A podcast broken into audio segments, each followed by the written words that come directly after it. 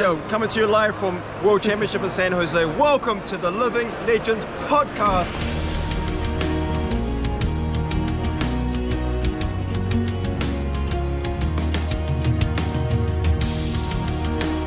Sweet. Let's just crack on then, shall we? Welcome back to the Living Legends podcast. I'm your host for today. My name's Az from Go Again Gaming, and with me, as always, is uh, so- some of my best friends in Flesh and Blood. And uh, we've got Kel, first of all. How's it going?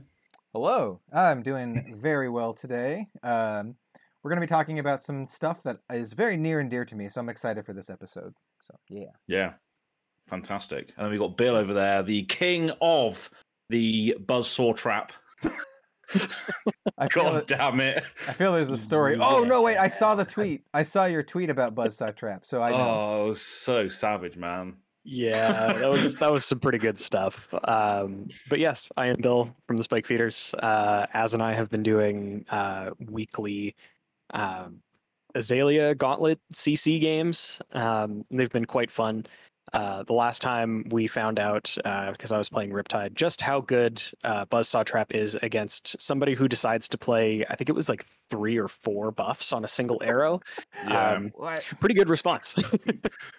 oh, that was I- vile. But, so, Riptide, I won't talk too much about this, but Riptide's legendary traps, um, specifically Buzzsaw and Collapsing Trap, are disgusting against They certain really things. are.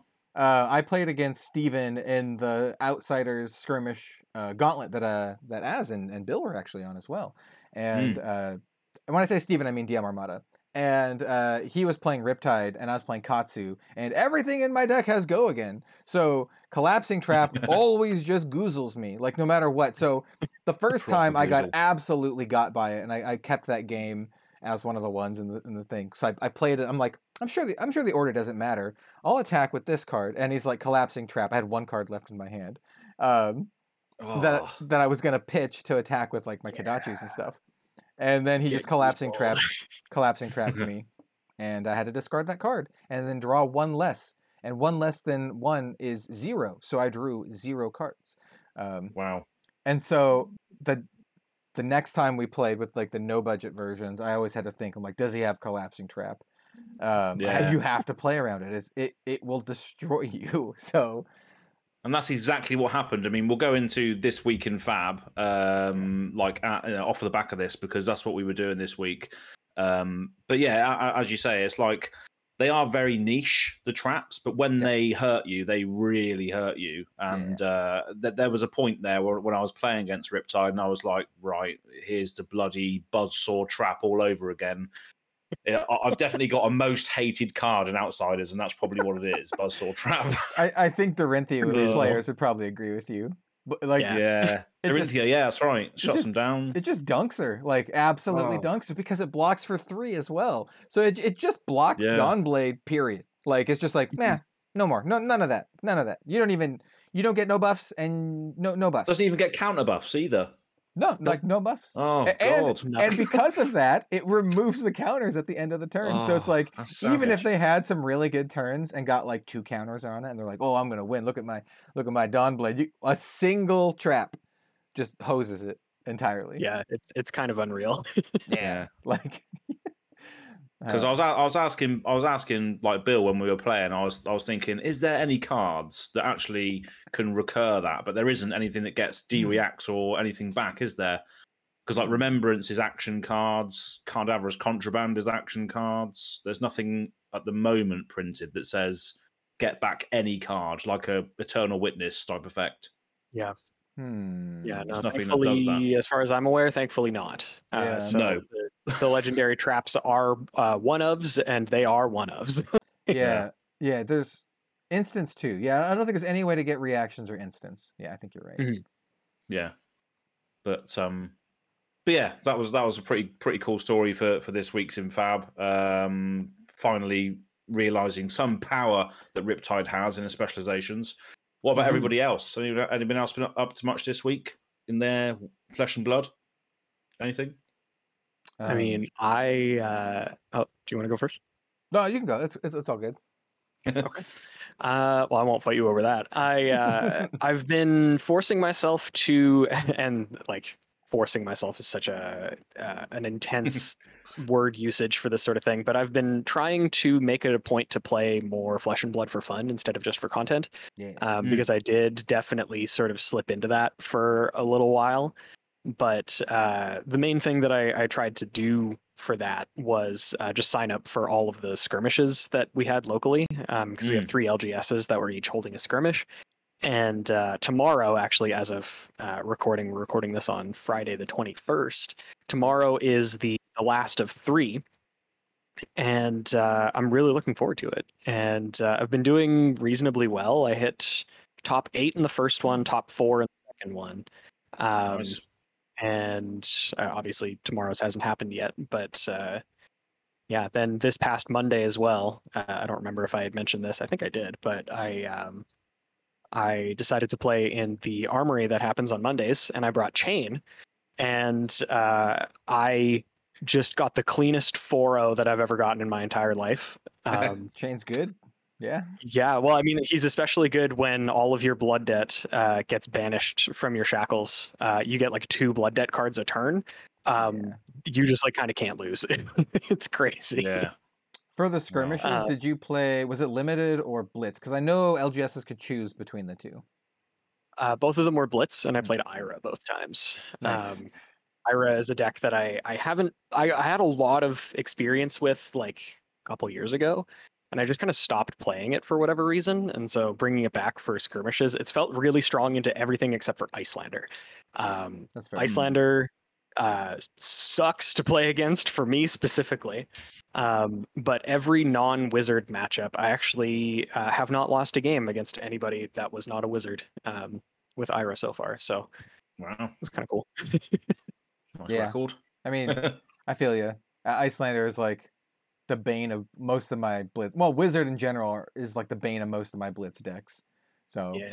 just like yeah, gotcha. I don't know how many times I've actually won with my Lexi deck against like Kano. Iyslander's a little bit easier, but Kano just just kills me just out of nothing.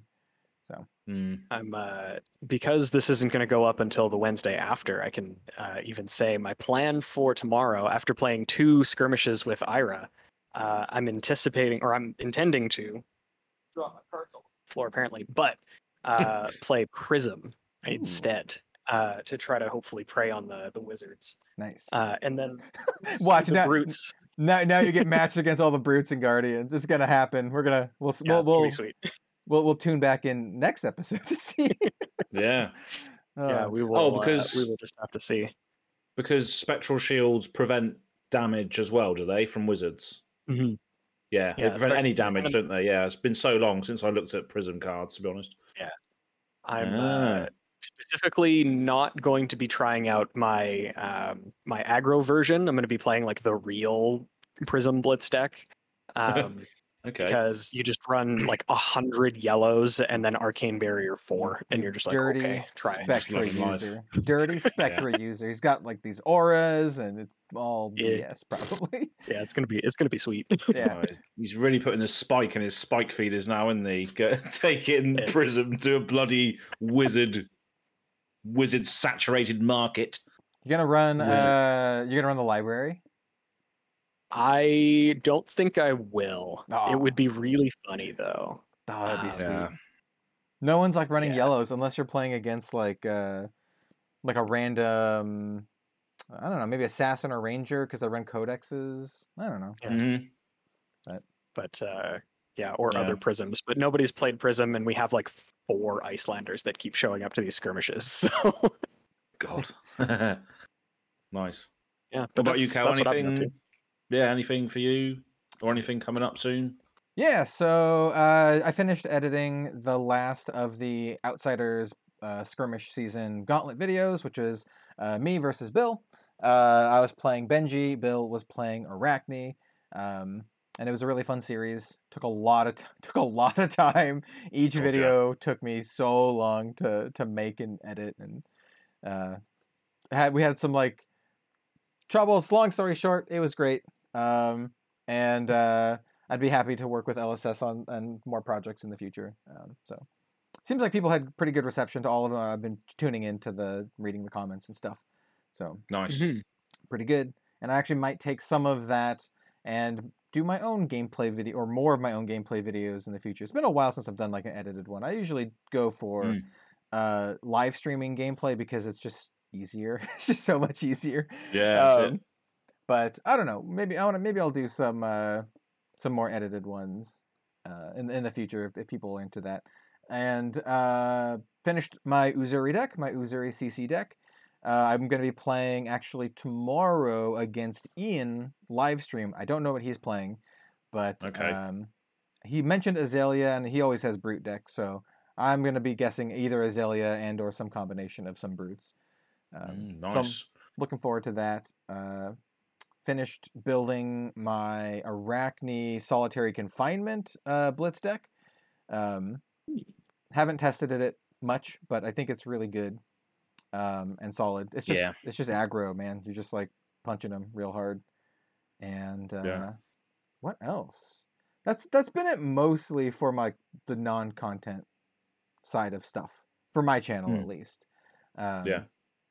But uh, yeah, just just building some decks. Uh, kind of echoing what Bill said. I want to play more Flesh and Blood. Um, Yeah, too right. yeah, just like doesn't have to be content. I just kind of want to. I just want to play some more. I'm really, Yeah. really excited to finally just start dig- digging into Uzuri. Uh, my list is quite a bit different than the ones that have been showing up in the top eights of the recent events. Um, I did see one list posted on Twitter that I. It's still there's still mine is not a, an entirely red line deck. Mine does not immediately die to to wizard like all these other ones do. Like if, if I get masked against Iyslander, I think I I can do okay because I actually run a decent amount of blues. Um. So Mm. yeah, I don't know. Yeah, What- some what- of the some of the other lists have been really red line heavy, haven't they? And, and Yeah. not really using the not really using the spider's bite, pitching a blue and then doing the thing afterwards. It's more like pure red, like you said. Yep. Which is why they probably fold to wizard. Oh yeah, they, they Mhm. get they get pretty wrecked by Iyslander. Um, The good thing is, it, like those decks, they typically only want to do like one action anyway. Uh, maybe maybe sometimes two. So like even if they have like one frostbite, it's not that bad. But No. if they get a couple, it can, it can be pretty rough. Um, Yeah. But they, they also like are are just gonna eat the damage. That that's the the worst part. Is like they're just gonna eat the arcane and it's gonna it's gonna hurt. Just Um, gonna eat it. Yeah. Yeah, Nice. Every every time I see one of the lists pop up, I went to I, I go check to see if they have spreading plague, and then if they do, I'm like, oh, you're smart. Um, I'm not saying the ones that aren't running spread, spreading plague aren't smart, but I like spreading plague, and I think it is very undervalued right now. I think it is as well. And and again, you know, uh, you you saw. I think you saw this in the first skirmish videos when you blew me out with it. yeah, got four, Um, four blood. Um, yeah, four, four.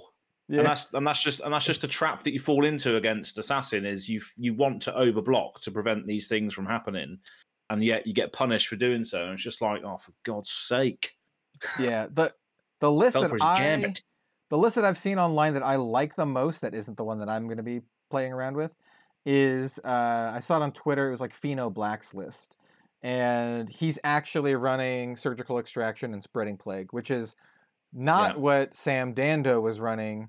No. Um, He did. He wasn't running either of those, and I like both of those cards. I think they're both very very good, and um, notably they do not pitch for red. They pitch for more than that. So you can also use them to attack with your daggers. Um, so Yeah. um, yeah. Could even be worth looking at Regicide again as well. That's a blue, isn't it? well, Regicide's Arakni specialization. Oh, of course it is. Yeah. Yeah, yeah. Hmm. Um, Silly me. I mean, tec- technically, solitary confinement can run it. It's it's Arakni's only Yeah. specialization. I felt Arakni mm-hmm. got done a little dirty, by the way, in, in Outsiders with not getting a new specialization. Come on, like yeah. Riptide got three. Come on, we we, we just talked about it. Riptide has three legendary specializations. Arakni still has one. Like, come on, you couldn't give him another one. Like, Just to rub salt in the wound, he's actually got a quiver as well, which is also a specialization. oh, that's true. Four. So Look he's at got that. four, and Arakni has nothing. Ra- Arakni Uh. has Regicide that kill, Uh, true. kills them if it if it whips. Um, Um, I like Yeah, kill Regicide. somebody, that's for sure. yeah, yeah. someone someone's gonna die. I think Regicide's a really cool, flavorful card, but I wish Arakni got something new Something else. in Outsiders. Um, and I- I'm kind of Uh-huh. shifting my Arakni deck, which is Blitz, which is Blitz from uh, Huntsman to Solitary. I think. Uh, still running a lot of the some of some of the contract cards, but just the go wide aggro speaks more to me than the fatigue. Oh, definitely. fatigue Yeah, pure fisticuffs. Yeah. Yeah. and like I really, I really like Uzuri CC, but uh, it's more of a mid-rangey kind of kind of thing that's going on. It's not exactly aggro. It's not exactly fatigue. It's kind of like this middle ground where you you want to get these really good on-hit effects. Like Um, nip and tuck and you know taking cards away and trying to you know get advantage, isn't it? Essentially, the mid range style thing. yeah, I Um, I think the idea is like you want to put the fear into your opponent that every every stealth card has the potential to be a really nasty on hit effect that's just waiting in your hand. And I just want I put in all of the hand the cards that like take cards out of your opponent's hand. So like Yeah. surgic surgicals, shakedowns. I'm not running a ton of pummels. I'm only running two in my list. Um like literally two, like one red and one blue. Uh and I think it's just because it's hard to pay for them while also doing other stuff. Oh, yeah. Um, there's probably there's probably enough there's probably enough cards that say when it hits discard now, like cut cut down to size and other stuff as well, like um, CNC destroys arsenals, you know, stuff good, that yeah. actually takes cards away when it hits. Essentially, there- there's a um, There's a bunch. Uh, yeah, and then I, I, I really, really, really love Death Touch.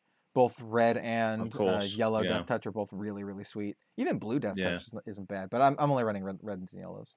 Mm. Um, yeah, because the blue one can still turn into either what six damage if you give a blood rot, or it can take away a card in the form of their arsenal, yeah, etc. So yeah, it's, I, it's I like that it uh, still attacks for four, so it still has a, a good break point. So if your opponent only blocked with one, uh, one card from hand on your stealth card, then you can still do it, uh, Yeah. and like get a good hit. Um, but I mean, what, makes Death Touch so good is that it's really versatile. So like you can, you know, pick and choose the best uh, thing for the scenario. My my real the real card in the deck that I'm not hundred percent sure on is Codex of Blood Rot, which I love, and I think people are very much undervaluing it and underrating it. But I don't know if it's good specifically in my Uzuri deck. I think it's really good in aggro decks. So I think it's really good in like Arakni Solitary Confinement. I think it's really good in Lexi, like No Fuse Lexi, because it, it does Really? because it does similar things to to frailty, right? Because everyone's like, oh, frailty takes a card out of your opponent's hand, yada yada yada, and you get a card back. Well, Blood Rot also takes a card out of your opponent's hand and jams it into their arsenal, right? Mhm. Um, and it also gives them a Blood Rot, and you also get a Ponder token. So I think in like aggro decks, specifically for Blitz, once again, I'm not sure for CC, but I think it's very very good. Um, and in Mm. fact, in in my Lexi list, I think I might like it more than Frailty, just because like when when Frailty puts a arrow back in my thing, I don't get the bonuses from uh my my bow. Like I can't I can't give it go again from Voltaire or something. So it, it literally has to be the last thing that I do, and like oh, I see. I'm yeah, 'cause getting it back, goes in like- face up, doesn't it? yeah, Yeah. You can't Lexi it. Yeah, and, and it doesn't get true. the the buff from uh so like it makes it so it's hard to get back something like uh bolt and shot for example because it won't Mm. get it won't get pumped up from voltaire um, No. i still like it Ah. like i still I, i'm still running it in my deck but I actually like I, I think i like to see blood rot in my hand more to just rip a card out of their hand and then shoot them with a bunch of arrows and then they also have a blood rot so if they choose to block then they're going to have less cards in their hand and they're going to take damage from the blood rot and then i also get this i still get the ponder which is super super good with lexi in particular because uh getting an arsenal card like an ice card and then flipping it up at the start of your next turn to give them a frostbite or to give something go again with if it's lightning is just super super good uh, yeah, I think oh. I think Pon I think Ponder in in general has really cranked the Rangers up. Sorry, what was you going to say? Oh yeah, uh, one more thing about Blood Rot, Codex of Blood Rot with uh, Lexi in particular, uh, is so good because it put lets you put any card from your hand face down into your arsenal, kind of like a reload, right? But Yeah. what makes that really good is, um, unlike Frailty, which only does uh, attack actions, right? Um, Uh, I'm pretty sure that's right. Frailty only does like attack action. Attack actions from your graveyard into your arsenal Yeah. face up. Yeah. So yeah, so so Blood Rot puts anything. So you can put any of your cantrips, and the cantrips are cards like Electrify, and uh, the the there's a couple. There's two like ice ones that I use as well.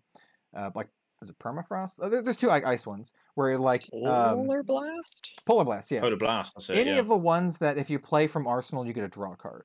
Those are the cantrips, and I run a Yeah. bunch of them in my Lexi deck. So Mhm. why Blood Rot is so good is you can play Blood Rot, put one of those face down into your arsenal, activate Lexi to turn it face up, get that bonus, either the Frostbite or the go the free go again, and then play it from arsenal, draw a card, and then continue continue on. So it basically like yeah replaces your itself. You'll have some resources floating. It's just Blood Rot is very undervalued in my opinion, specifically for these Yeah, decks. That sounds, I- sweet. Yeah. Yeah, Yeah. it's it's super good. Um, I think Joshua Scott would be proud of that interaction.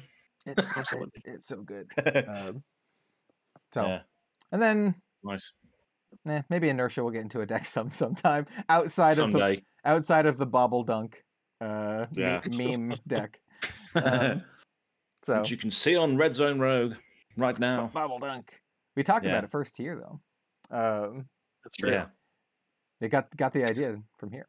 Uh, So yeah. Anyway, that's But what I've been yeah. Yeah, I mean, um, I'll, I'll mention a few things before we go into onto our main topic. Uh, our main topic is going to be casual and social fab. Um, so a lot of the a lot of the sort of um, we were using casual as a term quite a bit before, but then you said social, and I think that makes a lot more sense. But we're going to speak we're going to speak about casual and social because there's differences. Um, But um, some of the things that I was doing this week, I, I finally got out the first episode of the Ultimate Pit Night series, which sort of leans into casual and social. So that took a long time to do. Um, it's got good reception so far. I think it's really, really good. Um, really proud of it, and obviously we've got a lot more episodes coming up, which include Kel as well. The next one I'm going to be editing is going to be including Kel. Um, I'm playing. Were you playing? A, you was playing Arakni in that game? I was playing wasn't you? Arakni, yeah. Yeah. Um, so yeah, that's a good one that's coming up. That's going to be edited, probably released l- eight, uh, late May. Um, but I've been doing a lot of organising for other pods in that series as well, and I've got about seven or eight lined up now. Um, so it's it's it's turning out really well. The scheduling's doing really well, and I want to give a shout out to one that I'm really looking forward to doing because all of the people that are playing are going to be in cosplay when they play. Oh, really? Yeah. Uh, so we're going to shout out Brown Vixen Seven. So she's Oh. done both Azalea and Dromai Yeah, before. I know her. Yeah. Um, so uh, so yeah, she's done some really good uh, really good uh, cosplays. Uh, Ira of Mysteria. So Valera, Oh yeah. um, who who I met at Lille. So I did a little video with her when I was talking to her at Lille. Uh, and then Max Ferocity, who does Dash. Yeah, she won my uh trans lifeline giveaway. That That's right. that LSS uh, tossed in. Well, she she won the lore book that LSS tossed in for that. Mm. Yeah. So she's got the the actual pistol that lights up, hasn't she? Yeah. Yeah, that looks really good. sick. Yeah, so uh, for I, I, I, I've said that I'm going to try and wing together some some rubbish cosplay, Oh, dude. but I don't know what to do with Dude, it. okay. Okay. I don't know how hard this would be, but it would be no, it would be so impossible to actually record because there's no way anyone can hear you. But do the do the dude from uh Death Touch and get like a plague doctor mask and like a hood. And you'll just Oh be, yeah, that or yeah. the Dr. Mortimer, the, the plague doctor one from Back Alley Breakline. yeah. that could be that could be fairly easy to do, but still people know what it is Yeah. because it's yeah, that's a good idea actually. Yeah, I'll probably be playing some sort of ranger. And oh no, well it depends what Brown Vixen wants to play because she's I think she's going to be doing an Azalea cosplay in that one, Nice. so we'll see. Um, but yeah, um, just thought I'd shout that out because yeah, it's, it's it's been going really well the scheduling. Um, but yeah, so uh, it rolls into our topic for today, and that's casual and social fab. Now, there's a few sort of questions and sort of thought provoking ideas that I've came up with uh, to discuss today. Um, but it all leans on the article which came out recently, which you can also see a video on your channel right now about the keeping it casual. Yes. Um, it's, so it's weird because the video's coming out like literally right after this podcast is done recording. Yeah. um, I, I don't remember. I don't know what I'm going to call it. I think I'm calling it something along the lines of "This is important." Um, I think that's what I'm calling the video. But uh, Yeah. it's important. I, I It is very important. 100% believe that. Yeah. Absolutely. And this came out uh, when we were recording this. This came out about five days ago. It doesn't have an author on there. It just says from Legend Legend Story Studios.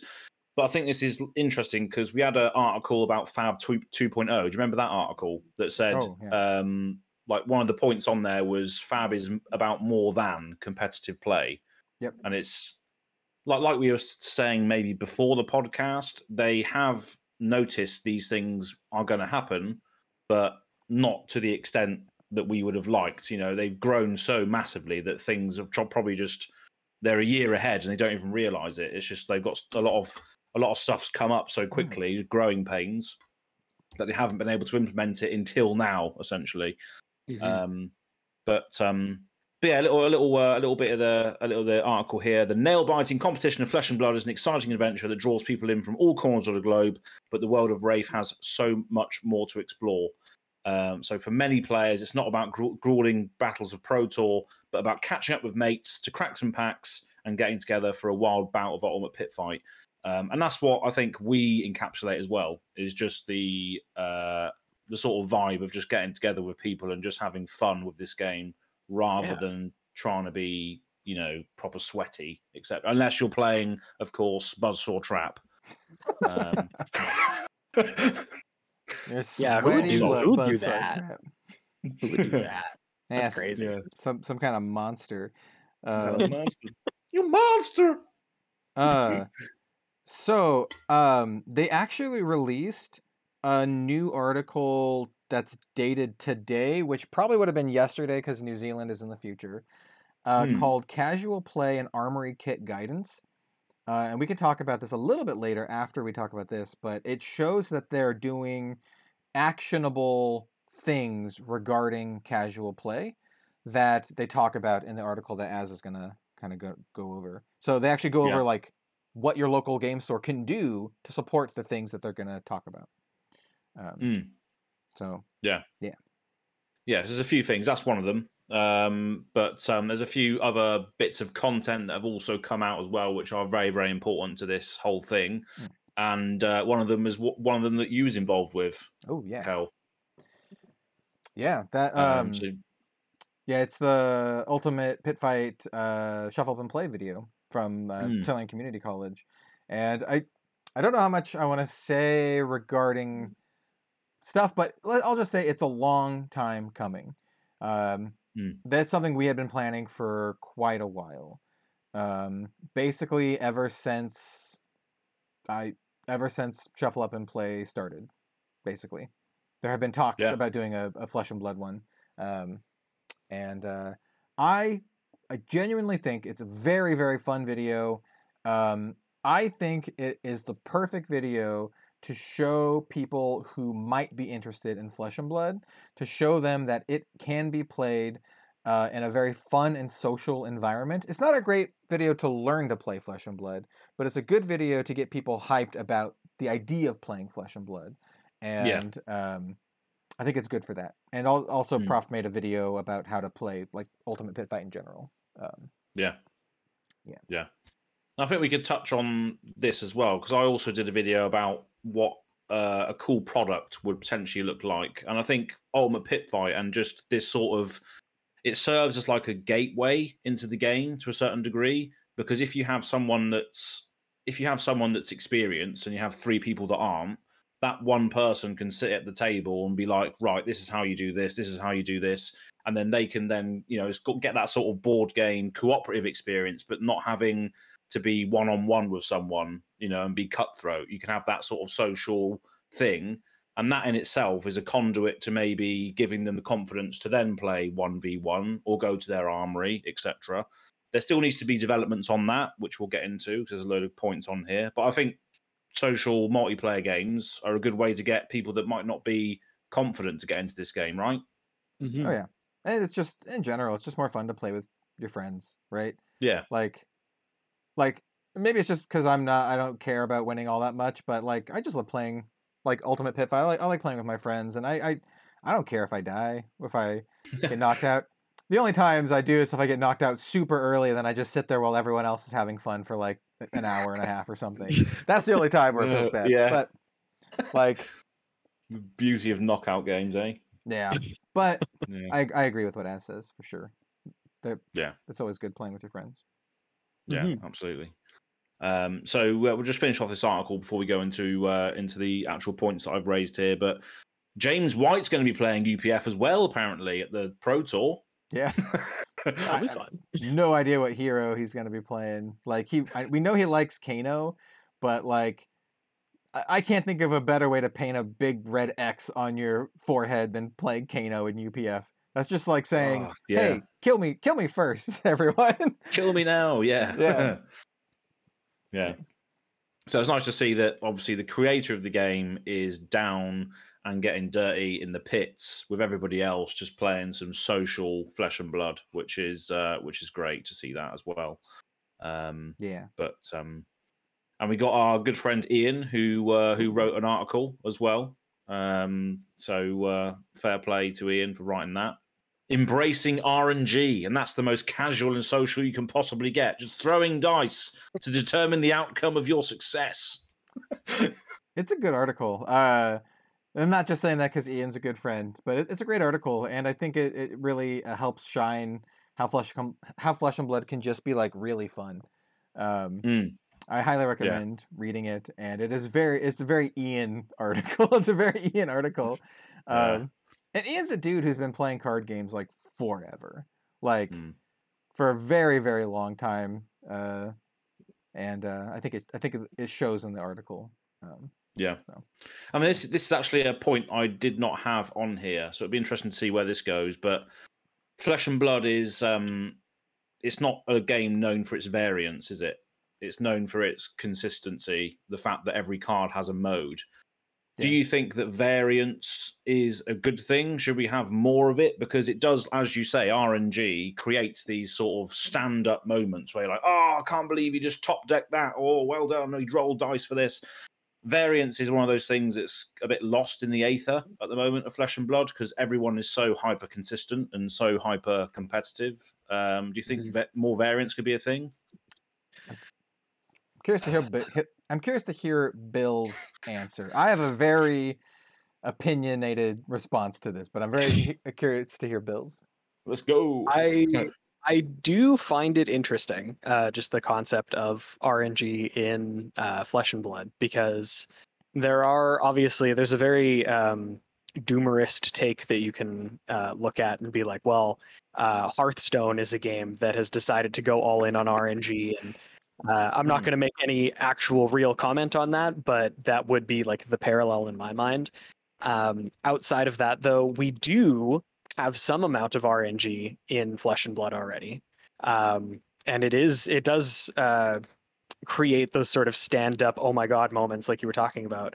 Because Mm. when you roll a five or a six and you're attacking with Kayo, whew, yes exactly there's no other feeling So- like it Yeah, so Uh, I, I do think that uh, obviously there is uh, already an undercurrent of RNG with Brute. Um, it is like something that they have access to, but it's not a main part of their um, their kit.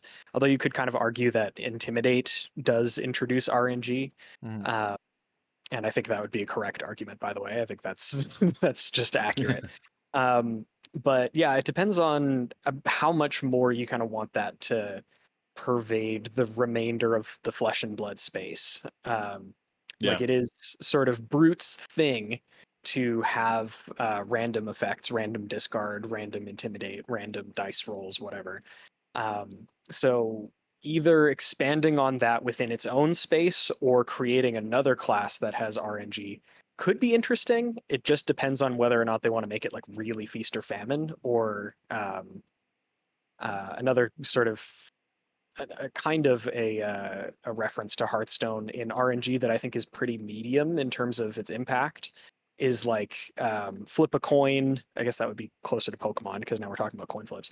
But um, like deal two damage or flip a coin if it's heads deal three um, like that sort of thing like sort of small implementations of rng um, i think feel less important but are that tend towards more consistent like you're saying Yeah. uh, i feel like i've said a lot of words but not anything um, concrete but anyway my my personal feeling about it is uh, we do have a lot of rng with specifically Kayo and that can either feel really good or really bad depending on what you roll and also what side of the table you're on.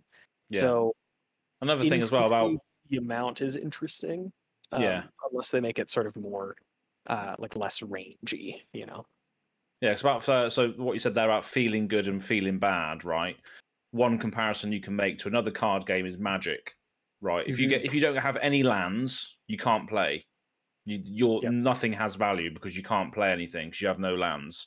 But that allows that allows those moments, you know, for someone who's maybe like a, a lesser player to win a game because someone gets land screwed, and then they Yeah. have like a a tale of they David versus Goliath. They won because they didn't have the lands or whatever. And that's just down to absolute variance. But I don't think Flesh and Blood can have those tales I because ev- because every, everyone's so consistent. If that makes sense. yeah. I, I used to uh, drink the Kool Aid, as you would say, and, and believed that because I used to listen to Mark Rosewater's podcast quite a bit, and he would talk. He talked about that. But I personally these days don't think one person being pretty happy uh, and winning against the w- world's best player outweighs all of the people who just don't get to play the game.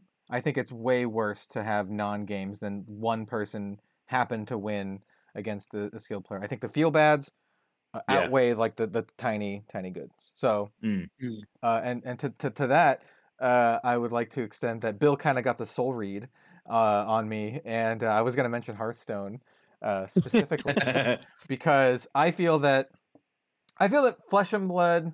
I feel like a, a, a, there there's a range of randomness that I think is acceptable, um, and I'm not just talking about like competitively acceptable. I'm talking about in ways where it doesn't feel bad, um, Mhm. because I think at the end of the game, at the end of the day, we're playing games, and games should, in my opinion, inherently be fun. That's what a game should be. Uh, and I think if you're doing things that make the game not fun, uh, you're going against like just the core tenet of the medium. And so, like for example, Hearthstone. I used to play competitive Hearthstone um, quite a bit actually back in the early days. I was like one of the top 100 ranked players in the United States. Um, I played Tempo Rogue. Rogue, of course, I did.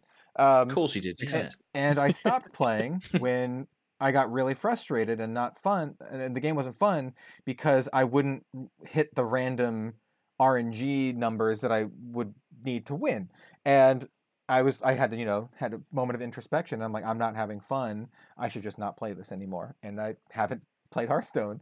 Um, well, that's not entirely true. I, I I go back and play some of the single player stuff. I think that's kind of fun. But I haven't played competitive Hearthstone since then.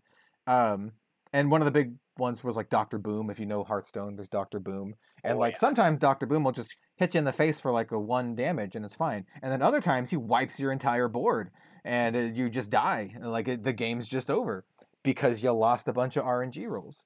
Um, and I'm like, so I don't know. I don't. I don't want to get too much into Hearthstone, but why is that RNG? Why does that happen?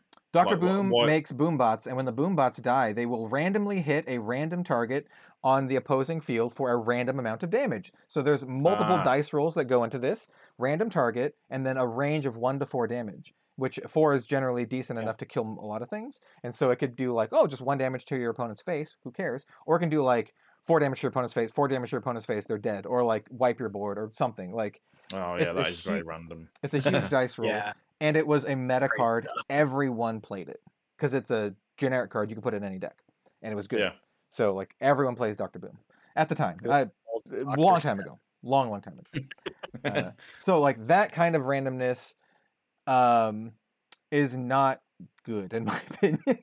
uh, Yeah. it Yeah, might be fun for the person playing Doctor Boom, but uh, There's something to be said about randomness that can put you in a more advantageous position versus randomness that negates every decision that's happened up until that point in the game.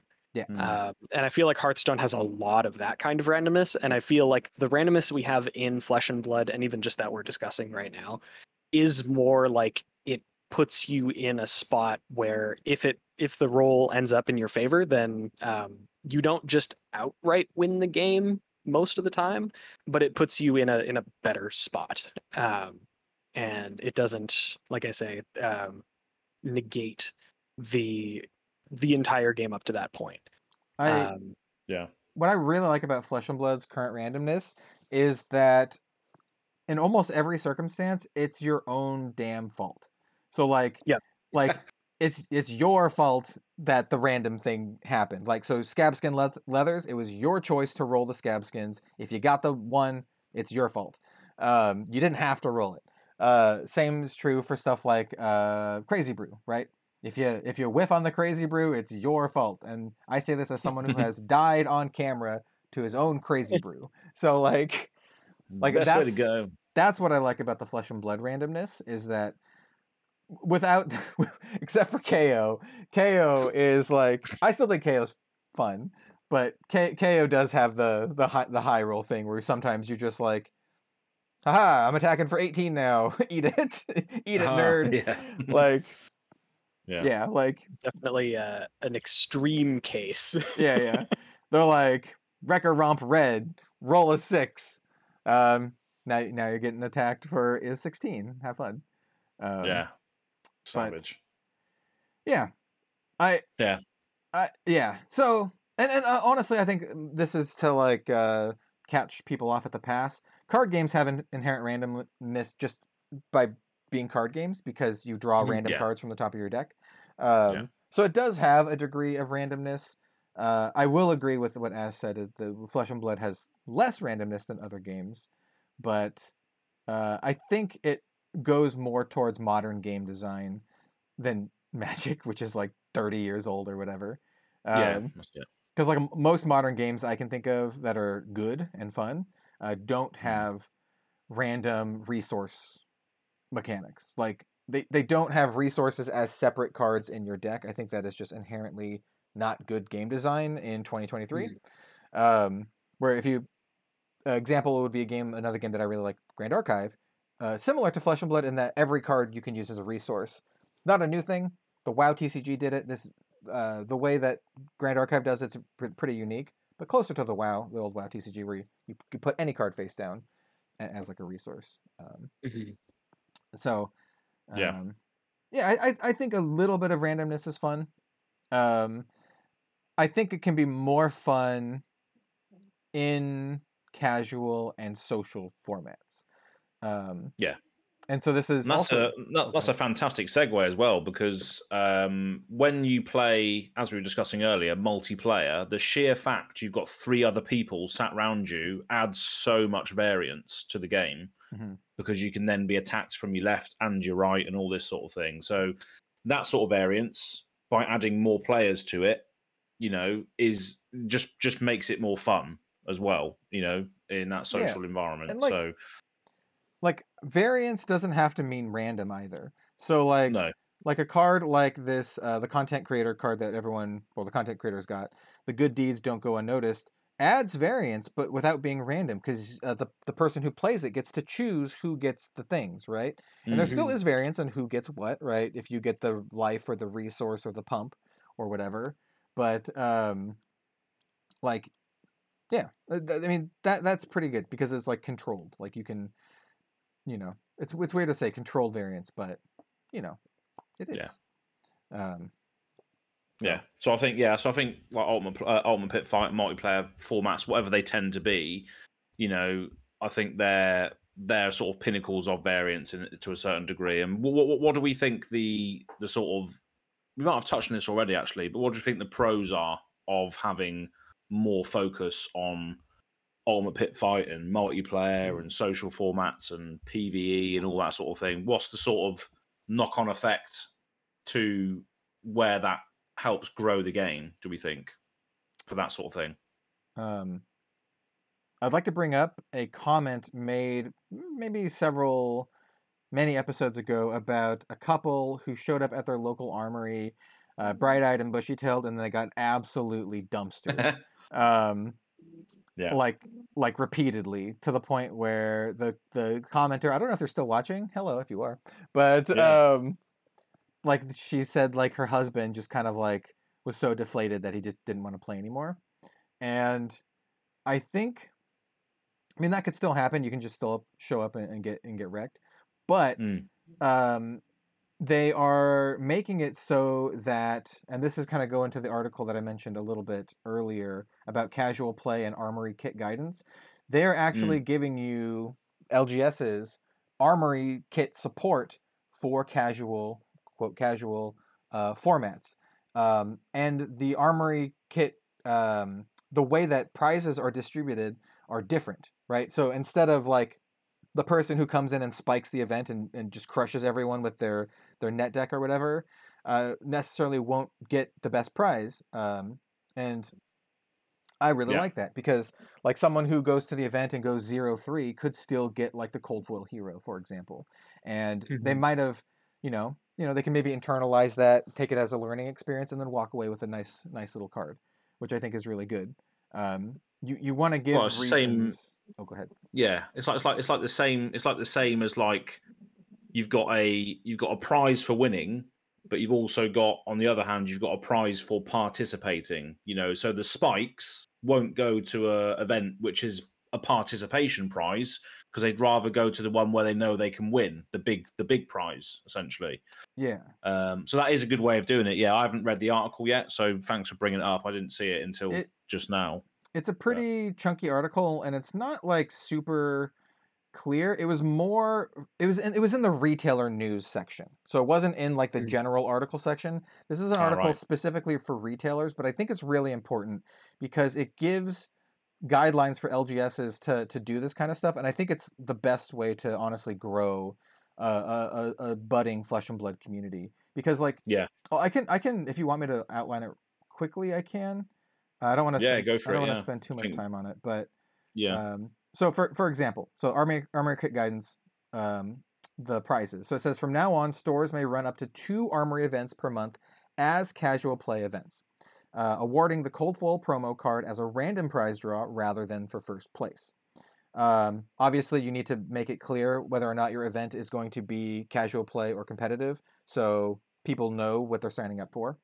yeah, Um, and then, in addition to the main Flesh and Blood formats, the casual play armor events can be run using additional formats. So you can run it using Ultimate Pit Fight, Commoner, Blitz pre-constructed, which I think is brilliant, or Shapeshifter sealed. And I think all four of these make Mm. it so that they're going to be much more fun. So you're not, you're literally not running into uh, Pro Tour winning net decks, right? Um, yeah, you can run you, you play you can play ultimate pit fight and win a random uh, cold foil uh, you can play uh, shapeshifter sealed or commoner but the one that i really like the most and i think it's very smart is blitz pre-constructed where everyone plays with a pre-constructed blitz deck um, Yeah. you know like history pack one or outsiders are the two the two newest ones i think that is Mm. brilliant because it makes it so someone can rock up to the event with no flesh and blood cards at all learn to play the game on the spot, have a, a nice experience, and then maybe they win something from it. Uh, Yeah. a- and as an LGS, if you're an LGS, you can promote the event. I don't know, sell it for tickets for 15, 20 bucks or whatever. And then the person will get the deck and then also the entry, right? Like it's just kind of like Mhm. a package thing. So I think that's very smart. Um, Mm. And uh, yeah, and it also says that stores can use leftover OP kits uh, materials to support on-demand and welcome event decks at their discretion. This includes leftover promos from previous Armory kits as well as leftover promos from Skirmish or a pre-release. So like they're giving stores ways to support these events too, and I think that's really important that they're not. It's not just lip service that they're like, you should play Ultimate Pit Fight. They're like, hey, we're gonna give you give stores reasons to do this and and prize support like twice a month. They can do UPF events where people can like win win prizes, um, Yeah. which is really good. And um, that that's basically all all, all I'll say for this, uh, folks. If you want to uh, read the article, it's called "Casual Play and Armory Kit Guidance." and it came out April 21st, which is the day of this recording.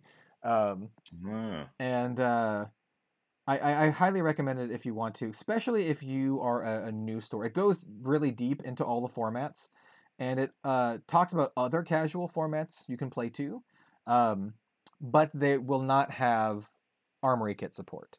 So, for Mm. example, you can make up your own format, uh, or you can. Um, uh, it specifically mentions uh, team sealed and team constructed, team blitz. Um, but you won't have the armory support. It, the armor support is for those Mhm. ones that we talked about already. But I also Ah. I also think the team events are very cool. I'm I'm very very high on the team events and the blitz pre-constructed. I think those are both really really good for um, new players or players. Yeah. I think they're great equalizers, uh, especially the the, the blitz pre-constructed ones. So Yeah. Yeah, and that go, that goes on to like one of the points I made was about starter decks and onboarding products because that is essentially like an it could be it could be an onboarding event, couldn't it? You know, you pre-con, you buy a pre-con, you everyone's on the same level to a certain degree at least, and then you get random prizes. You don't you don't, you don't even have to win. You're just playing with the deck that you've bought because you like the look of the character Yeah. off the shelf or whatever. like Um, what what I would do, like if I was an LGS, and I don't know how financially feasible the, these numbers are, but say twenty bucks, you pick whatever blitz deck, you get pack per win, so it still incentivizes people to win, like it feels Yeah. good. But then you give the armory promo stuff that they have, following the armory guidelines, so the random winner, and then you also it also mentions the playmat, which is the, the you give it to like the community champion or people's champion one, uh, and then you yeah, and uh, that sounds like a fun event to grow your flesh and blood community. Everyone, Mm. uh, it, you know, gets stuff out of it. Maybe maybe everyone will get a, a pack anyway, or what, whatever works for your LGS. But yeah, that sounds cool. And and like me as a long-time flesh and blood player, like if my local was doing that and it was like a whole bunch of new players, I would I think the event sounds fun. Like and I could like help Mhm. teach the people how to play the game, um, and grow the community. So.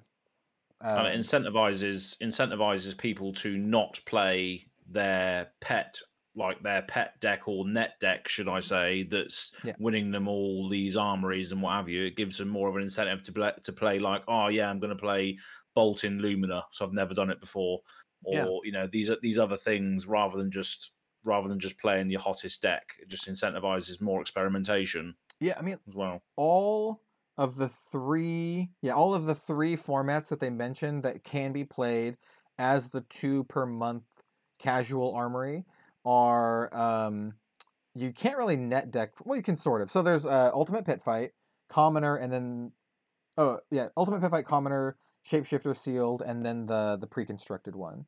Uh, so Mm. you have sealed and pre-constructed which are the great equalizers.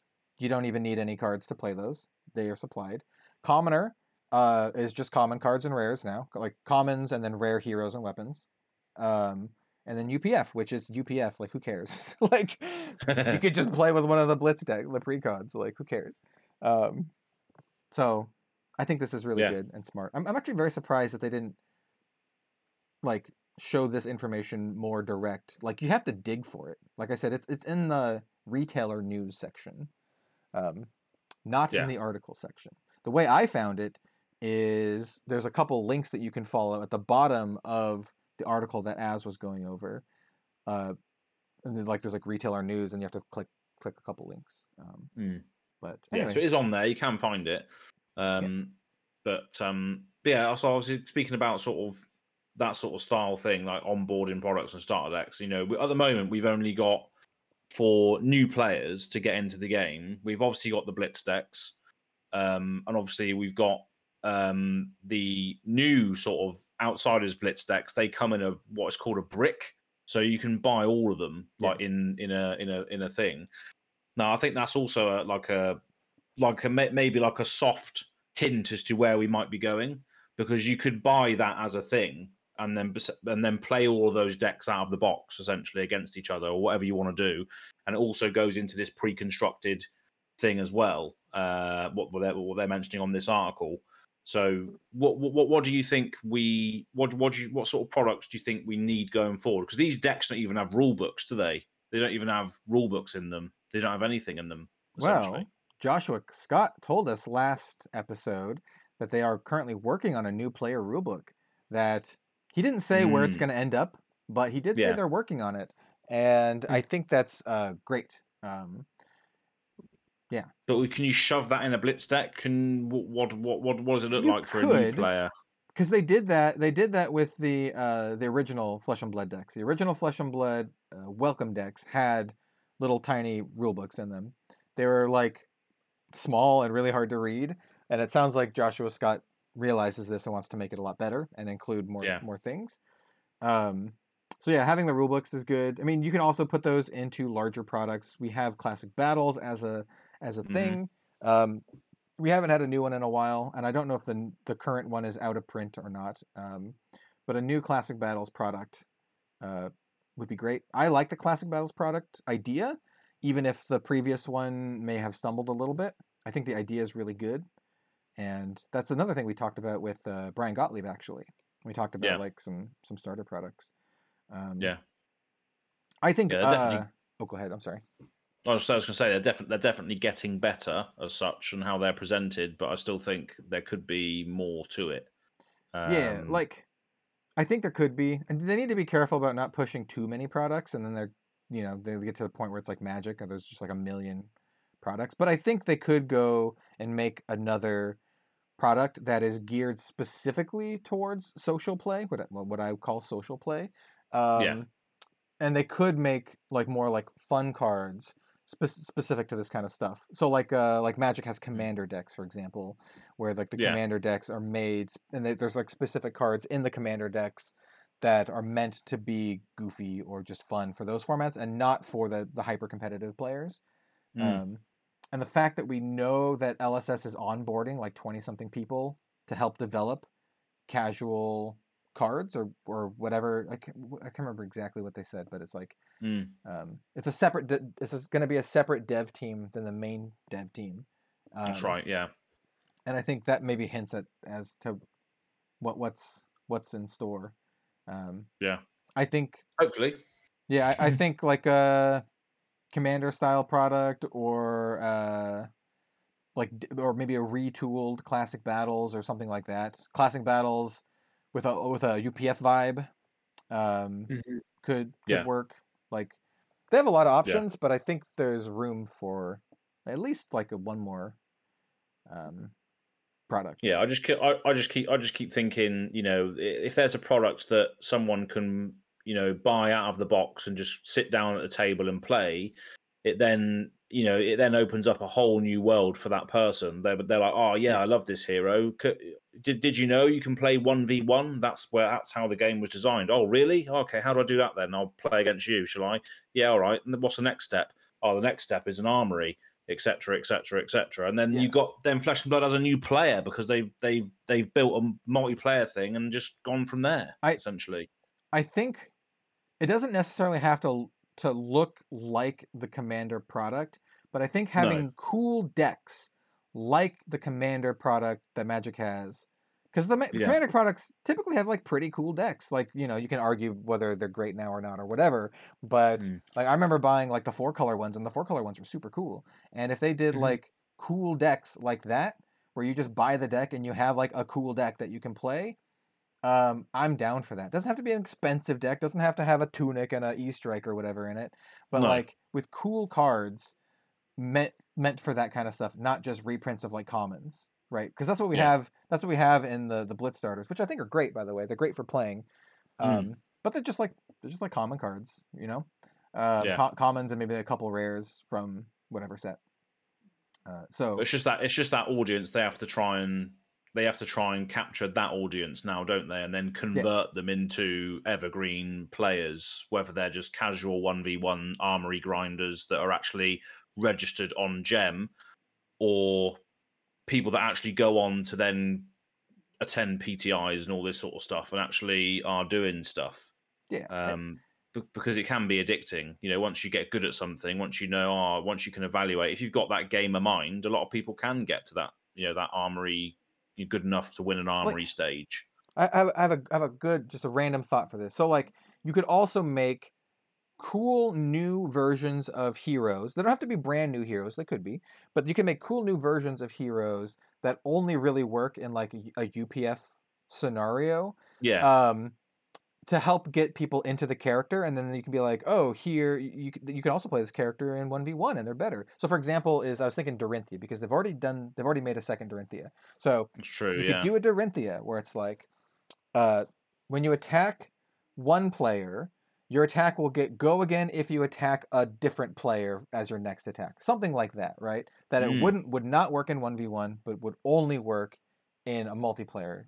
Like so, if you attack one player, you get go again no matter what. If you hit another player, um, that kind of thing. Um, so yeah, I, I think Yeah. they have a lot of options for that. And with all of this stuff, man, they're they're really like going for it for for the the casual play stuff. Like it really feels like they're taking it, it to it to heart and and going for it with the armory and stuff. Um, and the fact that they have a new dev team, I would not be surprised if we see some casual specific products uh, in in the pipeline. Uh, Yeah, I, I yeah, I firmly believe that we probably will as well if they if they're going to focus on it. But what you said there about unique cards as well, because Mm. obviously we had a unique we had unique cards in the Dorinthea Dorinthea deck, didn't we? And that's why that's why people wanted it to get the glistening steel blade. So, oh they- god, The thing is, they wanted it for the competitive decks, but I think if they make the cards, like I said, specifically only specifically good for multiplayer, yeah, for multiplayer or PVE, nobody or, will care about those. Yeah, Yeah. specifically for non-competitive uh, formats, then Yeah. I think it would be super cool and and Yeah, would give people a reason to like buy them, but not spikes to buy them to you know for their their top level meta deck or whatever. And and Mm. it also would make it so the cards aren't like worth a, a fortune, because Mhm. you can only get it Yeah. in the one product. So, yeah, I Yeah. I I have confidence in them to make something cool. Um, unique heroes would be cool. Um, yeah, Yeah. they have a lot of room. Like to be honest, they haven't done that many different kinds of products yet. So like, they have a, a lot of a lot of space to do this kind of stuff. And I agree with what Azz said. Like having just a ready-made thing you can just buy and that it's cool. It has to be cool. That's the that's I think that's the, the big thing. It has to be Yeah. cool. It has to be something that someone buys and they're like, "Oh, this is awesome. I love this." Like you need that response. Um and then then they can continue on their journey if they're like, "Oh, I want to play competitively or 1v1 or whatever." Yeah, and you can have that in the box as well. It's like a perfect marketing Yeah. thing to do as well. You have like, do you want to play in, you know, do you want to go to success, you know, world championships? And they're like, oh, what's this? And Yeah. they start to read into it, and suddenly they're in their armories grinding with their character they've built from the singles they've bought from Jim from Fab TCG cards. Yeah. I, I, I and they, they have a lot of options. They can make a big old box set, like just like a board game kind of box set that has like four decks or whatever they want, and be like, here you go, here's the box set. You just buy the box set and you can have fun with friends. They could piecemeal it out like the commander decks and be like, oh, here's a series of our UPF decks, right, for the year or whatever. Um, Yeah. And like each of them has like the hero, like a new hero, and then it's got maybe like a cool lore spread or something that's like, this is the hero, this is where they're from, like Mm. this is the lore about it with, with nice art. Like you could make this be really, really cool. Like imagine like for the outsiders hero, so like Azalea, I imagine. So there, there's like here's a new Azalea that works best with multiplayer, and it's like Azalea, and it's like a rainbow foil or cold foil new a new Azalea, and it's got she's Yeah. got like a new bow or whatever, and there's like a big old lore page. It's like here's Azalea's lore with a brand new art, and it's like here's her backstory, here's the Blackjack's Tavern, here, here's all the stuff, and then I think that's that kind of stuff will get people stoked, like new players really excited because they're like, oh, this character's awesome, and they have this cool Mm. story, and like look at all the art, it looks awesome. Like, I, I, I, think see- yeah, I, wanna think I think also the the precedent has been set with the heroes that have the same the same character but different abilities, right? Like Arakni and Arakni Yeah. Solitary Confinement, Dorinthea and Quicksilver Prodigy. So yeah, that's a perfect way of doing it as well. As if you if you print uh, a hero that's already exists in the world in the law, but then they can upgrade to the one v one version that's not designed for Yeah. UPF they're suddenly in a whole new world then because they can then do their Bravo dominated crippling crush and they're like, oh yeah, yeah, and Whereas you know the the Azalea from the UPF box might be able to attack the person or attack anyone because you know she's got a bow, for for instance, which would then work in PVE because you can attack any monster or whatever. It's it's where, yeah, it's where they finally print her explosive arrow, right? Exactly. To yes, hit multiple please. people. Yeah, that'd be that'd Yeah. be sweet, right? Like you shoot an arrow at one player and then it hits the two players next to them. That would be rad, Mm, Yeah. right? Including you, if you hit Including the wrong you. person. Yeah, that Yeah. would be And then you roll a dice for it, and then you no, no, draw no, a no. card from the event deck. Yeah. And it deals one to five damage. Roll the dice. Uh, but oh, I, I legit think like like we're we're speculating, but I think this is like not uh, like out of the question. Like I think no, I don't think so. I think no. there's stuff like this, and I know for sure that uh, after I did a review of the uh, uh, what do you call them, the classic battles, James did tell me that they were very unhappy with how like the little lore book and that turned out, and they're they're unhappy with a lot of the Yeah. stuff how that turned out. Hmm. So I would like to see more like just like kind of cool stuff that just helps people want to get into the world and want to play. Yeah, Yep. definitely. What do you think, Bill? What do you think we need to expand that side of the thing, side of the game, I or attract those so, uh, sort of casual socials in? I've been hanging my hat on PVE ever since it was even not even announced. Just the whenever they said like, "Oh yeah, that might be a thing that we do." Um, like, yeah, I think that um, Yeah. especially if they do it right, and I've- said this, um, I think a couple times at this point. Mm. Um, if they do PVE right and they um, make it like I don't even I don't even know if it has to be like the best possible iteration that it can be. It just needs to be like good enough that people want to play it more than once. Um, I think that Yeah. that could at least be a pathway into like Flesh and Blood's commander. Um, I think that that has the the possibility of being that sort of casual format that almost overtakes um, the main competitive nature of it. Uh, I know that the game, it, like, it, at its core, is very competitive, and I think that's one of the issues that I've seen people have just with UPF in general, where it's like these decks are designed to output a bunch of damage to a single person, and Yeah. you kind of have to have that internal understanding, that deal making of like, well, I'm just going to spread it around. It's not optimal, but it's more fun.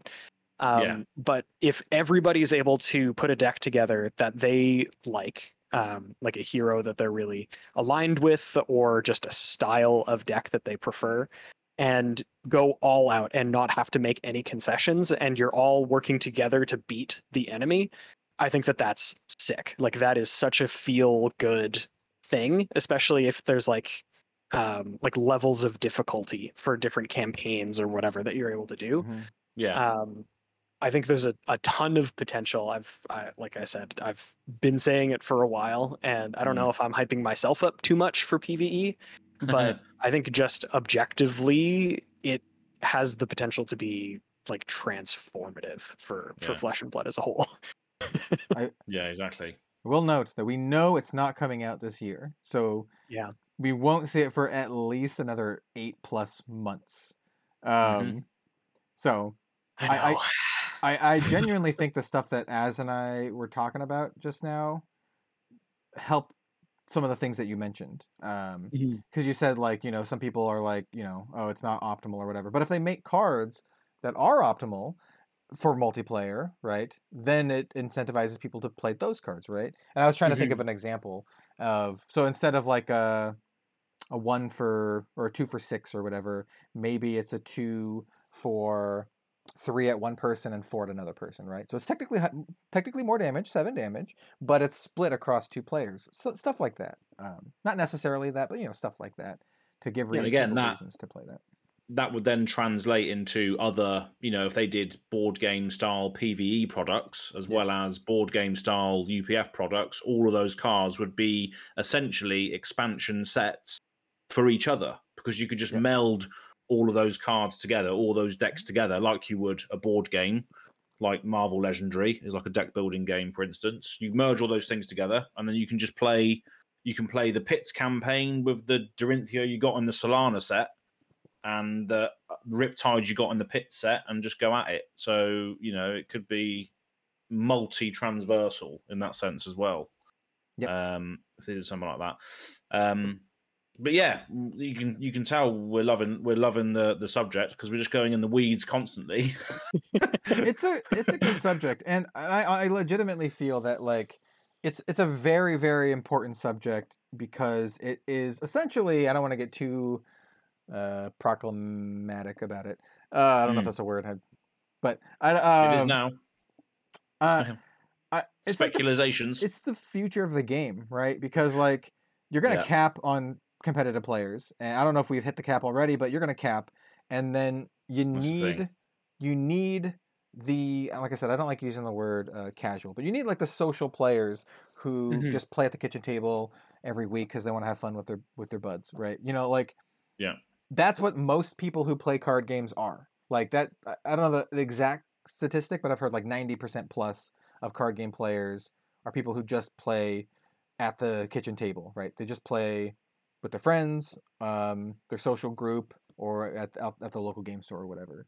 And Yeah. so it's really important to have these kind of discussions, and it's really good that LSS seems like they recognize this, and they're like, Mhm. "Oh, we need to, we need to like, you know, help people get into this," because like, uh, I, I think it's actually like not a good thing that some people think Flesh and Blood is only a competitive game. Like I, I legit think that is not a good thing. Like it's a good thing that it, it's a good competitive game, like and it does the comp- competition well, but it's not good that some people think it's only that, um, because Yeah. that limits your growth significantly.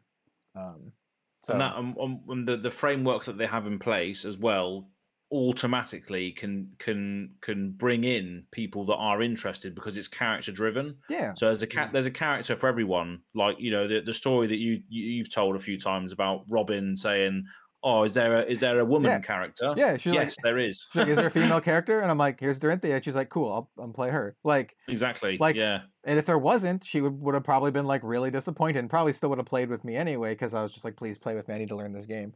But um, she wouldn't have been But like yeah. hap- happy about it. And she wouldn't have found like a Exactly. character that she likes. So like, I agree. and that automatically that automatically puts you in the shoes of the character that you want to be as well you know so it's like when you choose a character on the fighting game or choose a character in Yeah. diablo or a class or whatever you're automatically sort of invested in the character already because you like the way they look or they like the weapon that they're carrying or their Yeah. moves or their name or whatever you know you, Like- you invested straight away Agreed. but if you don't if you don't do anything to keep those players then that's that's your fault because Yeah. you don't have the system to support it yeah, so that's it is very important Yeah, because like right now, like you like, oh, I love this character. She looks really cool. Say my favorite character, Uzuri. Someone's like, oh, I like Uzuri. I can maybe see myself in the character or whatever. I'm like, I like Uzuri. Yeah. She's cool. Rock up to your LGS and get like destroyed by someone who just has like a you know a, a pro tour winning deck list or something like that.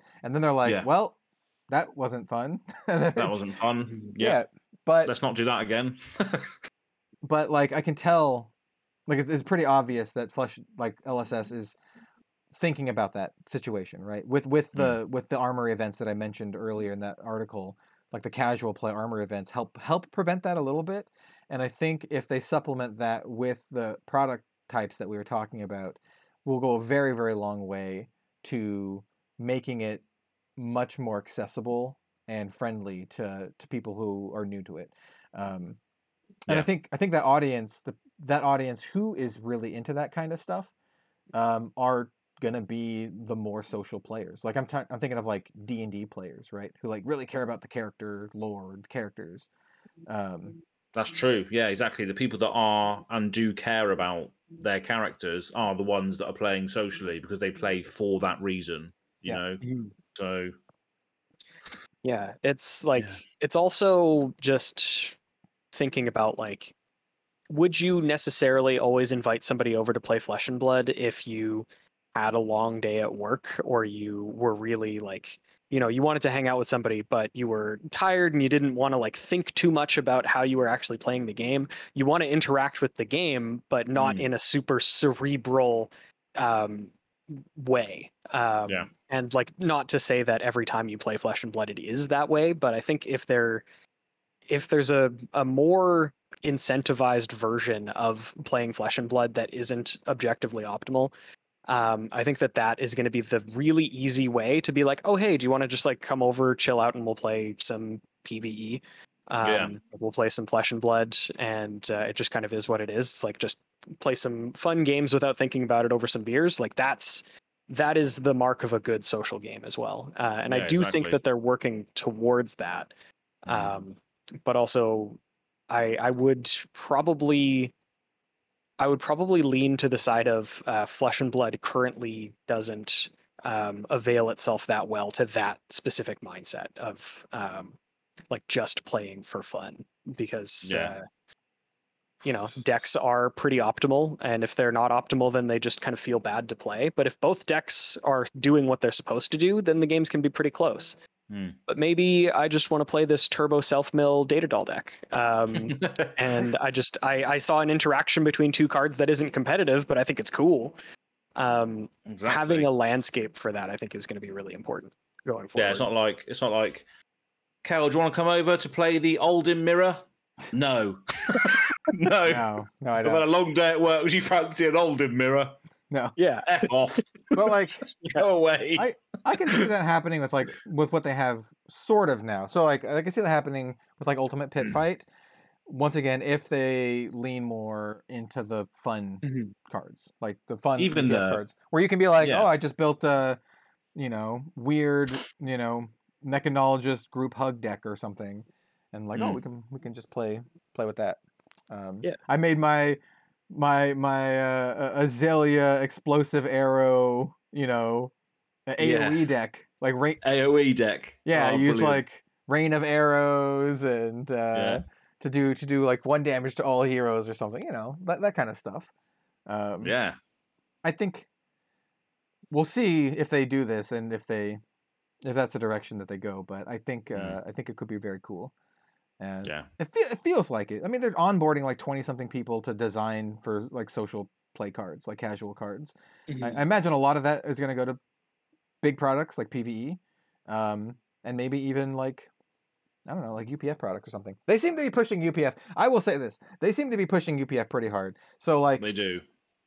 James White is going to be playing Ultimate Pit Fight at Pro Tour. Like Mm. I can't think of a more like glaring, like like hey, play Ultimate Pit Fight than the creator literally playing Ultimate Pit Fight at the Pro Tour, right? Instead of Yeah. like playing, you know, the classic constructed format that is at the Pro Tour, he's playing UPF.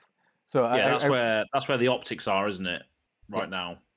so Um, even with the professor's video and James White playing UPF in the same article, it seems like they're focusing in on that while they work on the PVE in the background. Um, because that is the unique thing, isn't it, to the trading card game? well, we've had obviously you've said before that we've had like World of Warcraft and stuff, but this this could be this could yeah, the PVE side of it could be the thing that really gets people in to play flesh and blood pizza and beers rather than the olden mirror match.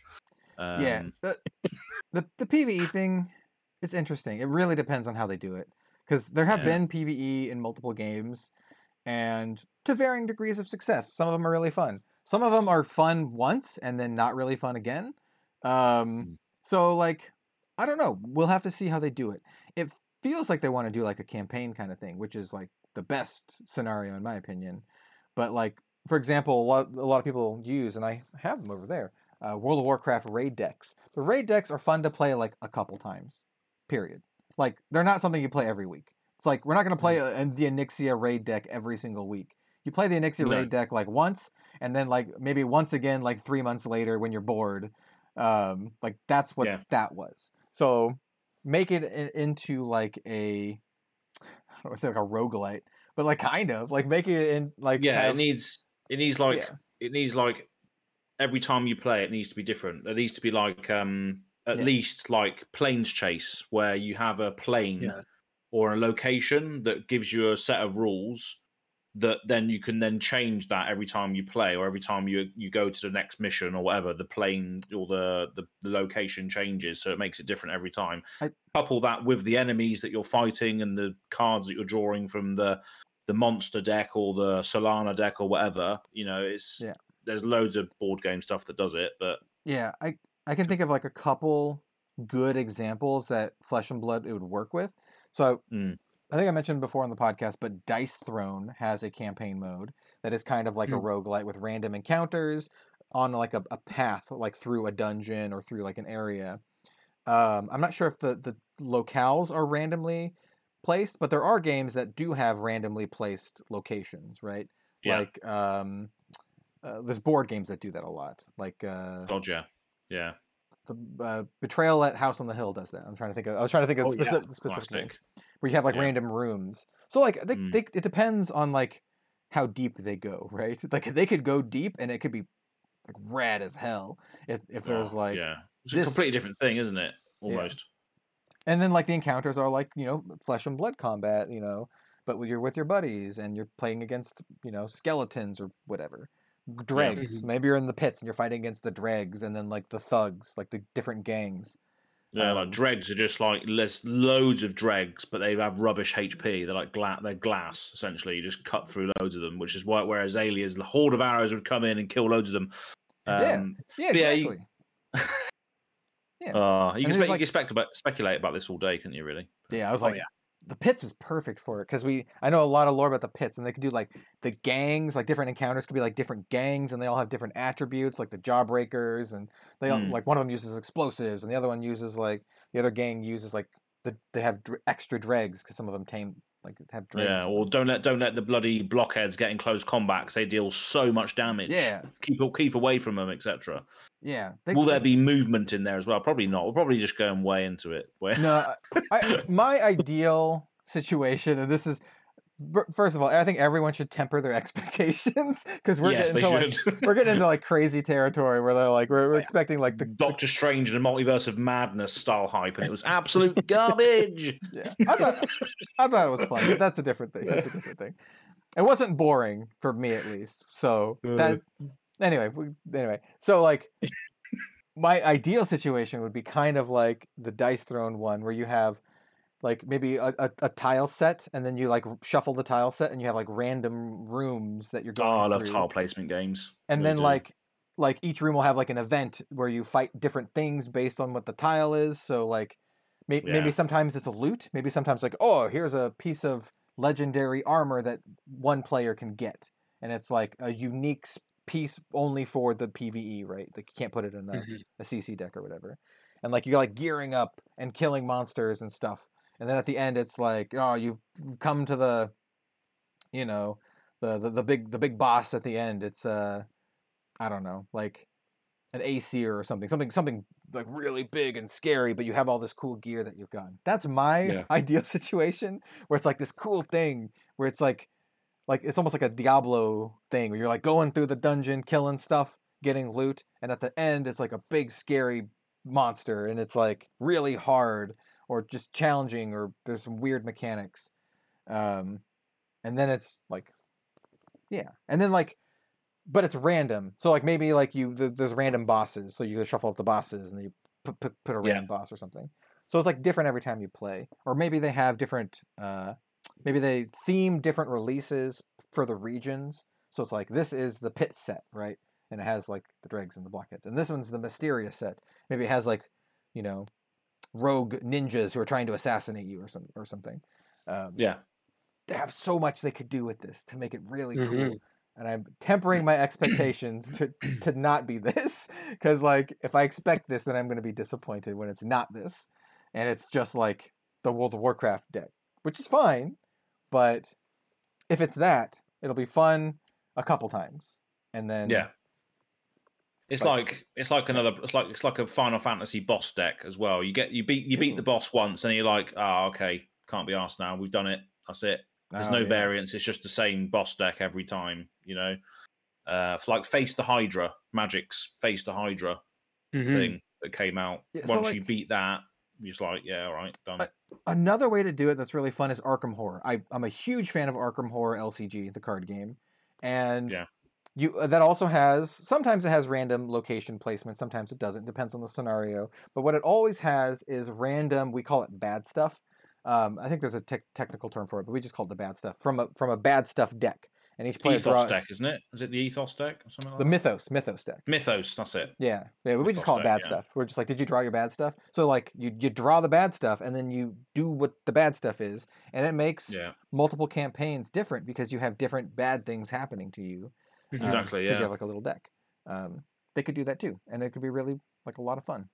I and love Arkham. Mythos deck as well. You can change difficulty because they got markers on like really bad cards and like okay cards and stuff, so it's interchangeable as well, depending Yeah. on how hard you want it to be. Arkham has like a very good scale. Well, I don't want to say good, but they have a very wide scaling uh, difficulty. Sometimes the Yeah. difficulty isn't good because sometimes the difficulty is putting in auto lose tokens into your bag, and the Oh auto god, yeah. the auto lose tokens are not exactly Yeah. fun. They're just like Oh jeez.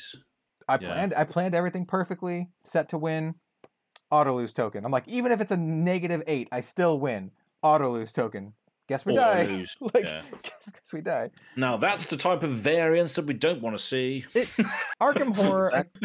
Arkham Horror gets a pass from me just because it's supposed to be like this horrible situation that's like against all odds kind of thing where like even Oh, if yeah. you even if you like are a giant nerd like me and try to be like make the most optimal thing and do the stuff you still have a chance to lose But again, that's But that's great Yeah. variance. That's but that but then that's that's told in a storytelling Exactly. environment. yeah it's So you it's acceptable because of that that's the only reason it's Exactly. acceptable care. is because we're like into the story and into like the narrative.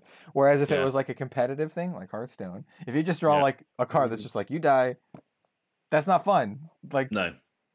Yeah. It's just like you're you're on the cusp of going through like the Arkham University and you open this door thinking it's going to be the next part of the quest and suddenly you're sucked into a dark hole and you're lost in time and space and it's Yeah. just like so much carnage. yeah, and like Oh, brilliant. I, I think some of it's too like you're fighting like Yog Sothoth, the you know the Yeah, elder yeah. god, and you're like, okay, I have like all of these items set up. I've done all these things. I have like a plus twelve to my roll. I can't lose. And the Yog Yeah. Sothoth is just like, you die. You like, die. like Uh, um, he's like, I'm I'm bigger than a continent. You die. like you die. Yeah. Yeah. so Ah, I, it works with that, but it's all within context, you know. yeah. And even then, I sometimes it's not fun. like sometimes, like yeah, no. Well, we are well and truly in the Arsenal step right now. um, but um, It all relates. Let us know- It all relates. It is, yeah. It all relates. It all relates. It's all good fun. But as a as a viewer, as a as a person who's made it all the way to the end, what do you want to see with Hmm. regards to um, you know how LSS sort of decides to sort of take on and expand the social and casual side of the game? What would you like to see? What what sort of uh, implementations do you want to make? I yeah like yeah that. I think it'd be more interesting to to to talk about that excluding PVE for now because, like I said, we got like eight months at least before we Yeah. start seeing anything. Mhm. So like, what could they do now in the next eight months? hmm I think that that's more interesting because you know we need more players to play now. Like, like no, exactly. not next yeah. year. Like I want more people to play Flesh and Blood like right now. Um, Mhm. Yeah. And and pray and hope that the PVE is like really good. Um, which is might be We're my all hoping for it. I have hope. Yeah. It's one of the re- Yeah. the fact that it's taking so long gives me a lot of hope actually. Like Mhm. it makes me feel that they're like, we gotta nail this and it has to be incredible. Uh, and they're not just like, ah, whatever, we'll just do what Warcraft did, p- print it. Like, it it really feels Yeah. that they, hopefully, are taking their time. Yeah. Well, no, it's a good it's a good sign that they said it's going to be this year, and actually, no, it's not. It's going to be next year because it's not ready as such. That's a good sign. I think we'd rather have that happen rather than just them just rush out a boss deck or something. You know, Yeah. Yeah. Ja- they've always been pretty vague. James James said like I, I think he said last year he said 2023 at the earliest, and it Yeah. turns out that like it's not even this year. So hmm. yeah, He said like he said like we're aiming for 2023. Um, I think Yeah. was was the actual exact wording. And uh, like yeah, you can you can aim for stuff, but sometimes you miss. So sometimes you miss. Yeah. sometimes you just get a buzzsaw trap. Anyway, Um, You, Just you, a you attack for five. Good day, sir. good day, sir. I said good day. Oh. Oh, what is that from? Good It's, it's day, from, sir. it's from Willy Willy- Wonka, the yeah. original. Yeah. Oh, that's it. Yeah. Yeah, he's like, good day, sir. And he's trying Good to say "Good day, something. sir. I said good Oh, my- day. Oh, oh my god, that's brilliant. Oh. Is it raining? Is it snowing? Oh, when they're in the like, when they're in the boat. Yeah, There's Like- no earthly way of knowing. just like LSD trip, man. It's like bad, bad trip. Which direction we are going? Oh, it's a wild movie. Oh It's a wild boy. movie. It's wild. anyway, yeah, let us know in the comments below as to what you want to see uh, from the uh, from the social and casual development of the game. Obviously, it's growing, and uh, yeah, we've got some wild speculations, but you know, maybe next year some of them might have come true to a certain degree. We will see. Um, but yeah, anything in the arse? Null. Bill, Bill, do you got you got anything packing? Packing anything? Uh, not that I haven't already talked about. I mean, I'm I'm once again looking forward to uh to skirmish. Ooh, yeah. Uh, looking forward to trying out. I I haven't fully decided if I'm gonna bring Prism and just try to prey on the the wizards, but um, I I probably will. yeah, I got spike my it. got my decks all ready to go. For the audio listeners, I'm holding up one of the professor's deck boxes. oh, I am as well. But you can't see it's it. like it's like invisible stealth. You sent me the invisible one. It's got stealth. Uh, so I, I am also looking forward to to playing more playing more Flesh and Blood. Oh, I have quickly. I won't, I won't go into it too deeply. I have been I had some extra time while I've been like waiting for videos to export because I've been editing a lot, and so I um finished Resident Evil 4 remake. It is very very very good, and then Yeah. it inspired me to go replay the Resident Evil 2 remake and the Resident Evil 3 remake, and I've been having a ton of fun replaying those. They are fantastic. I'm a big, I'm a pretty big fan of Resident Evil. So, um, Yeah, And then, I've, then I've, Yeah. on top of that, I started watching some Resident Evil YouTubers, and watching their content. Uh, Sphere Hunter, she does good stuff, and so I've been watching her like retrospective of all the old games and stuff. So. That's what I've been doing while I wait for videos to export. Is been watching Resident Evil and playing Resident Evil. So yeah, is Resident Evil Four like still the same? Then is it? it's Still pretty close. same. It's pretty close. Yeah, yeah. Uh, it's it's you know much more polished. Graphics obviously look incredible.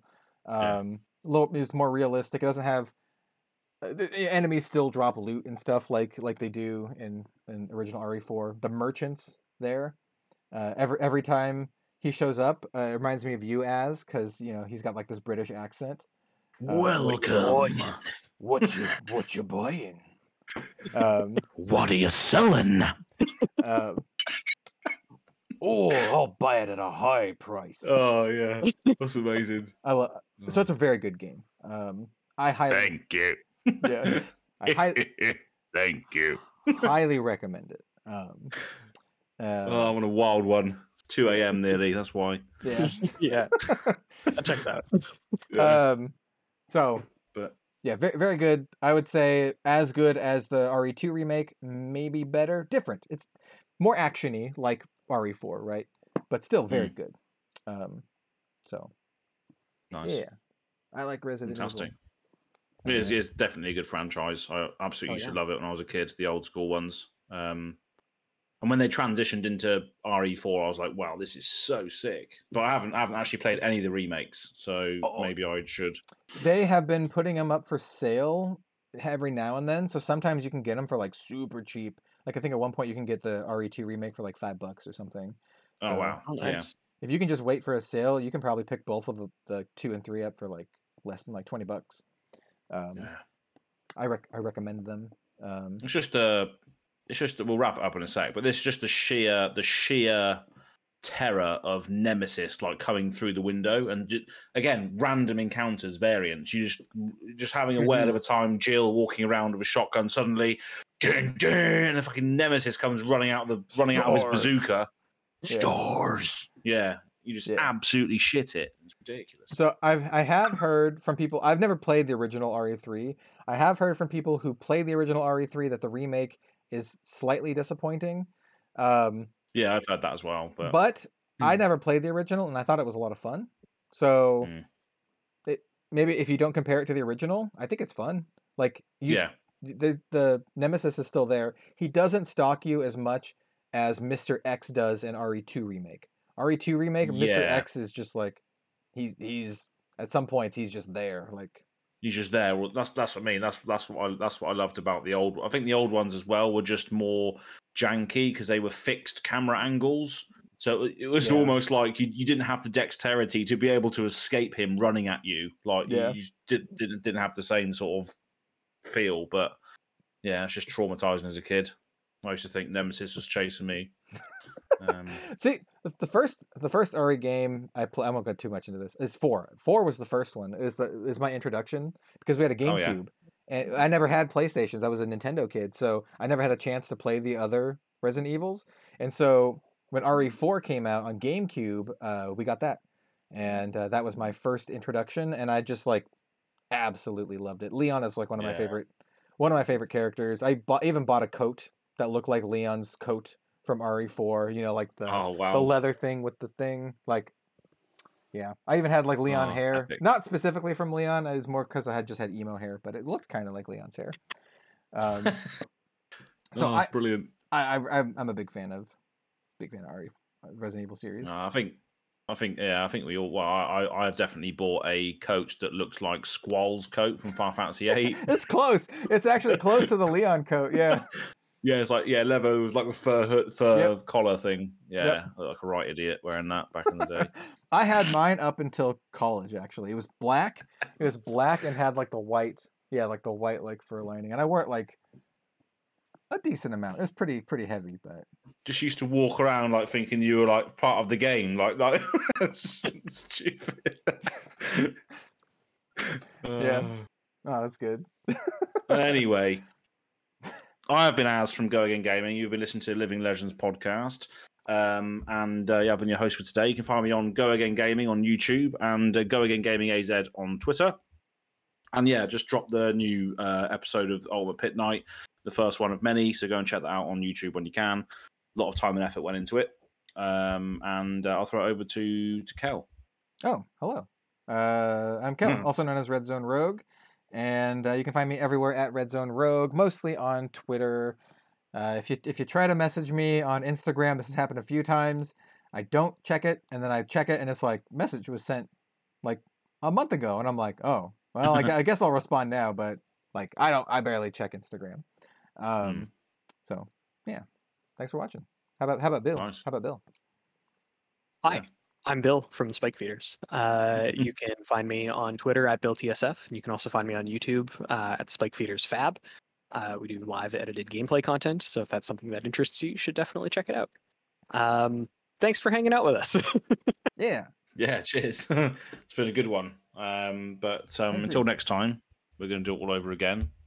And uh, yeah, thanks for tuning in, folks. We'll see you soon. Bye. Peace. Excellent. Absolute ramble. Absolute ramble.